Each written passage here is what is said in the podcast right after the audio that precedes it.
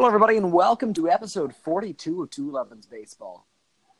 Baker, as, as usual, I'm alongside my dad, Chris, and let's switch up the order a little bit. Chris, how are you today? I'm good, Dylan. It is a beautiful Thursday evening. It is indeed, and this episode will be released at approximately 4 o'clock on Thursday. What is it today? Is it it's September 5th? Thursday, September 5th is the date of this episode. So, talk, which we will have when we talk about the NL and AL playoff race, will be dated as of September 5th and no further date than that. So, if you're listening at a further date, you will know that our standings are dating back to September 5th. It was a good week for the Blue Jays, and we had a prospect debut. TJ Zeuch made his debut uh, in Atlanta on Tuesday. We'll talk about how Anthony Kay's turn this weekend in Tampa Bay. We'll talk about the Blue Jays getting no hit by Justin Verlander. We'll talk about the National League playoff race, and we'll finish things off with the American League playoff race. And I already asked how you were today. Are you excited to get going to the episode? Well, I am. I am. It's getting to be playoff time. Well, playoff race anyway. Yes, it is. September baseball, very exciting, even though the rosters expand to twice or almost twice the size of what they were before. Which is Let's ridiculous, get... but I'm happy to see that go away next year. Yes, in case you're unaware of the rule, next year the rosters during the regular season, during April to August, will be 26. It'll be expanded from 25 to 26. You can carry 26 players on your roster at all times. And then in September, you can carry 28 and not 40. So there is a little bit of a, uh, a little bit of roster growth in September. Still allowed, but not all the way up to 40, which is a little bit ridiculous. Better farm systems, an unfair advantage when it comes to September. But let's get right into a team with a good farm system. The Blue Jays and TJ Zeuch made his debut, one of the Blue Jays' top pitching pro of Wilmer Font, who was the opener. Zeuch was touched up for just two runs on a misplaced pitch to Josh Donaldson, which resulted in a two-run double. People were talking coming into the game about how Zeuch's sinker really played. His slider also looked really, really good. The Braves had a lot of ground balls in the four innings pitch. What were your thoughts on his debut? Well, I'm not really sure. You're going to have to ask me the question again because you were really cutting in and out there. That's great. Glad to know we're having technical difficulties. Two minutes and 52 seconds into the episode. In case any of you did not hear as well, Tuesday night, one of the Blue Jays' top pitching prospects made his major league debut as TJ Zeuch got the call and pitched four innings in relief of Wilmer Font, who was the opener. Zeuch was touched up for just two runs on a misplaced pitch to Josh Donaldson, which resulted in a two run double.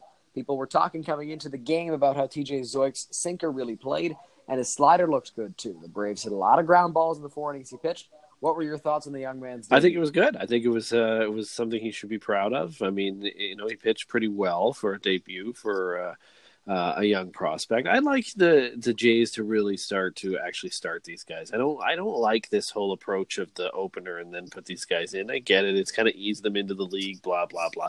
You know what? They never used to do that and it worked just fine. I I don't think uh, I like this whole opener idea at all, and so I'm, I'm hopeful that some of these guys coming up are going to be able to take starting roles and kind of kill this whole opener thing. I, I just hate it, and and uh, but I thought that he did hit his four innings. He did, he did very very well.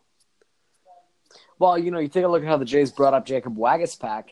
He started out with an opener ahead of him, and now he's pitching without one, he's been doing pretty well. So I think that that's eventually what they're going to be doing. And I think that in Zeuch's next appearance, which will likely be, I believe, on Monday or whenever the Jays' next series start starts after this Tampa series, he will be on the mound in the first inning. He will be starting that game, if I'm not mistaken. I believe that's what I that's what I'm hearing right now, and that's what I think should happen. You know what? I like the opener for one game, their first game in the big leagues. Give them some time to get used to it. Face the bottom third of the order or bottom two thirds of the order uh, in in their debut, just to kind of ease them into things. Yes, they're all very good major league hitters, but they are at the bottom of an order. In Atlanta, where you have Ronald Acuna, you have Ozzie Albies, Freddie Freeman, Josh Donaldson, all residing in the top of that order. That's a very, very dangerous top four right there. And then you've got guys like Dansby Swanson following and Matt Joyce, who's been a great pickup for them. That's a dangerous order. And TJ Zeuch, I thought, did a great job. And I do like the opener in that sense where it kind of eases the players into things. I noticed the the old the grumpy old man in you came out when you said, I don't like it, it worked just fine before and now and now they're trying new things. So I like the opener uh, for major league debuts. And I thought Zeuch did a really good job. Were you impressed by his sinker? Uh, I was. Yep. I was impressed by everything. I mean, you know, he looked like a professional mate. And I think, you know, he's got a good future ahead of him with one of the best names in baseball, Zeuch. Yes, it is. TJ Zeuch. What a wonderful name. And let's talk about another Blue Jays pitching prospect. In fact, they are uh, second ranked pitching prospect, only behind Nate Pearson, Anthony Kay. Uh, it was also reported that he would be among the Blue Jays September call ups, which we predicted as well. Kay, of course, was the big piece in the return for Marcus Stroman. If he's going to make his major league debut, the Blue Jays have an open slot on Saturday, unless they choose to bump up, I believe it will be Trent Thornton, possibly Clay Buchholz. If they choose to bump one of them up to Saturday, which they will have five days of rest with the Blue Jays off day uh, yesterday, that will amount to five days for that Saturday starter. It could be Anthony Kay because they have an open spot there, or they'll put Buchholz or Thornton, whichever one gets that start, in that Saturday hole, and Kay could make his debut on Sunday. That will give four days for Wilmer Font to rest. And I wouldn't be surprised if the Blue Jays do something similar with Kay to what they did with Zeuch, where they have an opener kind of easing them into things. When do you think Kay will make his debut, and what do you think Jays, Jays fans should expect that? Well, I expected his debut will be very, very soon, and I think the you know that I wouldn't I wouldn't put too many great expectations on him yet. He did very, very well in AAA, and um, you know, and and and I think you can't translate that in any way to the big leagues. So uh, it'll just be the adjustments he makes to major league hitting, and uh, and hopefully he makes better adjustments than Sean Reid-Foley ever did. Yes, we can hope. And it seemed like he uh, he had a turning point when he got to Buffalo with the Bisons. He's had two bad starts with them uh, out of I think the seven or eight that he's pitched. He has an ERA somewhere around two or or low three. He had one bad start last weekend, his final start in Buffalo this season, where he got touched up for three earned runs, uh, but nine total runs. Those were all based on errors, of course, from defense. So nine runs, only three of them were earned. Still a lot of runs to give up in a game. He only pitched two and two thirds innings, so he had a little bit of a rough start in his last outing, but I expect him to bounce back. And I know it's the major leagues. I know it's quite a bit tougher to pitch at the big league level than it is in AAA. But the way he pitched uh, as soon as he came over to the Blue Jays organization, I am really, really hoping he can translate some of that into the big leagues. And I, I wouldn't be shocked if we see a case where, like TJ Zeuch, Anthony Kay leaves the pitch up accidentally on a guy like a Josh Donaldson. I, I believe he'd be facing Tampa Bay if he starts this weekend. I don't know who he'd be facing if he starts on Monday night. But uh, if he does face Tampa Bay, they have good hitters in their order, like a Tommy Pham, who has been really good this year. Austin Meadows, also a big name in their lineup. So if he leaves the pitch up, I wouldn't be shocked. Potentially ripped for another double or maybe even a home run. You should expect rookie mistakes from these guys because these guys are still very young pitchers. They did a great job in the minor leagues. All of them did. Pearson did a great job. He's not going to come up in September.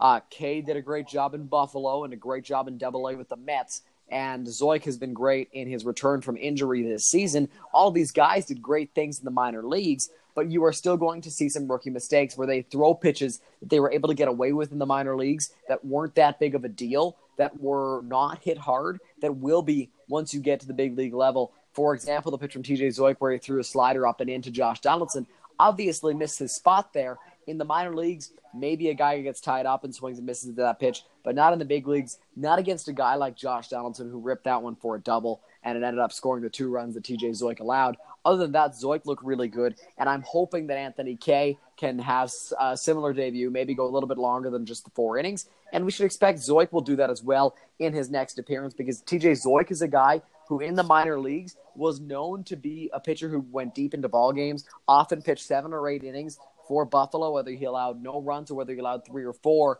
he has always worked deep into games. And I wouldn't be shocked if he's able to go six or five or six innings at least in his next start, more than his four. And I'm hoping that they'll let Anthony Kay, if he's able to do that, go five innings perhaps as well, because Zeuch only went four. And Kay is not as known as much of a as as much of a workhorse as Zeuch is, but uh, I I'm certainly hoping that they let Kay go longer than Zeuch because you know what Zeuch didn't have that bad of an outing, did he? No, no, it was great. I mean, he gave up a few runs, but uh, hey, you know what? Uh, that's going to happen, especially in a major league debut. And uh, you know, it, it, won't be the only time he gives up. What was it? Four runs. So two two runs. No, I thought he had. Oh, we gave up four that day, right? No, Font gave up two, and then he gave up. That's what I'm saying. Yeah, yeah. Like the Jays, yeah. I gave up four. Well, don't say he gave up two if you mean the Jays. Moving on now to Blue Jays game at Rogers Center, and everyone going pitching. You can't really expect it was going to be a good pitching matchup because the Blue Jays had the opener, Wilmer Font, going for that game, and uh, the Astros, Justin Verlander. You knew you were going to take pitching performance. I weren't really sure what to expect. Blue Jays, it was pitchers doing nothing, nothing to the top of the ninth when Giles allowed to Canadian Quebec native Abraham Toro. The Astros ahead to nothing. Justin Verlander threw a no hit. He was dominant, and it was a great game to watch if you were a fan of the game and if you are a big pitching guy. It was a great game, a fast paced game. Cavan Biggio was the lone base runner. No surprise there. He walked in the first inning against Verlander the only guy to get on base. This was Verlander's third career no hitter and second against the Blue Jays. Both of those no hitters against the Blue Jays have been in Toronto. What do you think went wrong for the Blue Jays? Hitting. really? yeah, I mean, it was, it was one of those types of no hitters that you don't want to see. You know, you kind of cheer every pitcher on when they're about to throw a no hitter, but this time I didn't, and that was because this was the second no hitter that Justin Verlander had thrown against the Blue Jays, and so I was not looking forward to it. I was hoping they'd break it up. They didn't. Uh, you know, it's good learning experience for the kids. It's good learning experience for the young guys on the team. That uh, you know, it's not always going to go their way, and there's a chance that uh, you know, they could get no hit. Let's hope this never happens again with the lineup that the Jays are, are procuring. But uh, at the moment, you know, well, they're brand new. This was. Uh, it was a no hitter nonetheless, and it was Justin Verlander again, who has proven his career is far from over.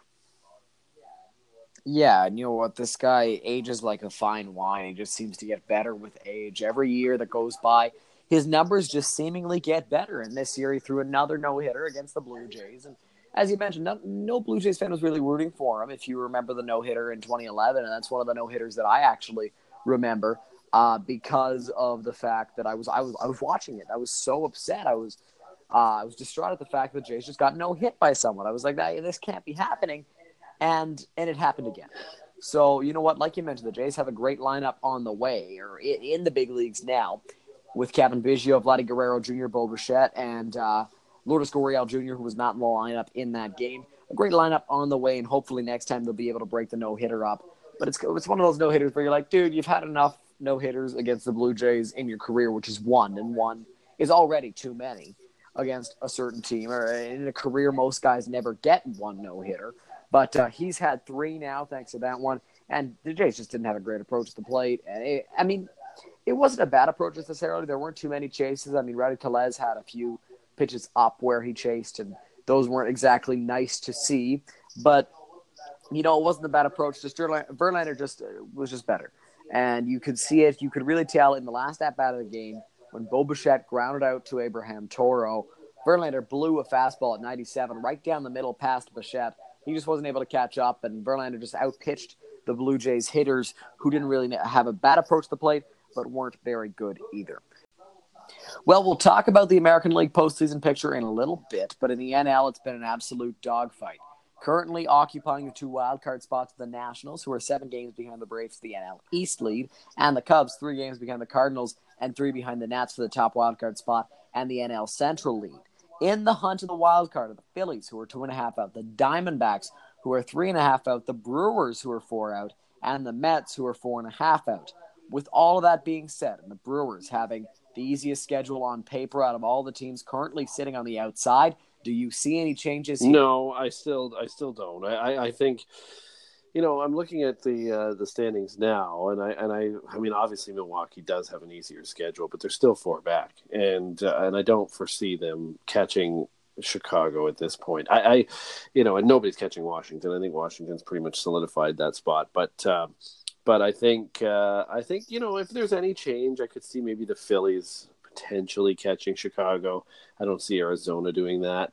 Um, so the wild card, I think, is pretty close to set in the National League, or not set in the National League. Sorry, uh, it should be, in fact, a, a, bit of a game between those two. I don't see Milwaukee being a part of it, and I would say the Mets are out of it. Yeah, and as much as I would absolutely adore to be rooting for a former Blue Jay and Marcus Stroman and the Mets to make it into the playoffs, I don't see that happening. So you can eliminate them four and a half out. It's just too far. when you've got uh, what? How many games left? Max twenty, depending on the team. So it, it's too far out for the Mets to come back. The Brewers, maybe. And you know what? I only say maybe for the Brewers because that team is a very, very good baseball team. And they won the uh, National League Central last year. Not sure what's going on this year, but they've got a very talented ball club there. So I wouldn't be surprised if the Brewers go on some magical run. And even if they don't make it into the postseason, if they miss it by half a game, or they wouldn't miss by half a game at the end of the season, but if they miss it by one game or two, I wouldn't be shocked if that happens. The Diamondbacks, I see them being out at three and a half. I feel like there's too much ground to make up, and I don't see that team being as skilled as the, for example, Brewers or Phillies because they just don't have a star player on that team. Eduardo Escobar has been phenomenal ever since coming over from the Minnesota Twins in a trade last year. He's, I believe, fourth in the American League in RBI, or sorry, in the MLB in RBI. So he's been great as a Diamondback, but I don't see them really coming out of nowhere and, and, and gaining those three and a half games on the Cubs and beating them for that second wild card spot. And as for the Phillies, I could see it happening. Bryce Harper is a very good baseball player, and as much as I like to chirp him, he is still a great ball player. I wouldn't put him on a superstar level. I would say his personality is more of a superstar personality than his stats show.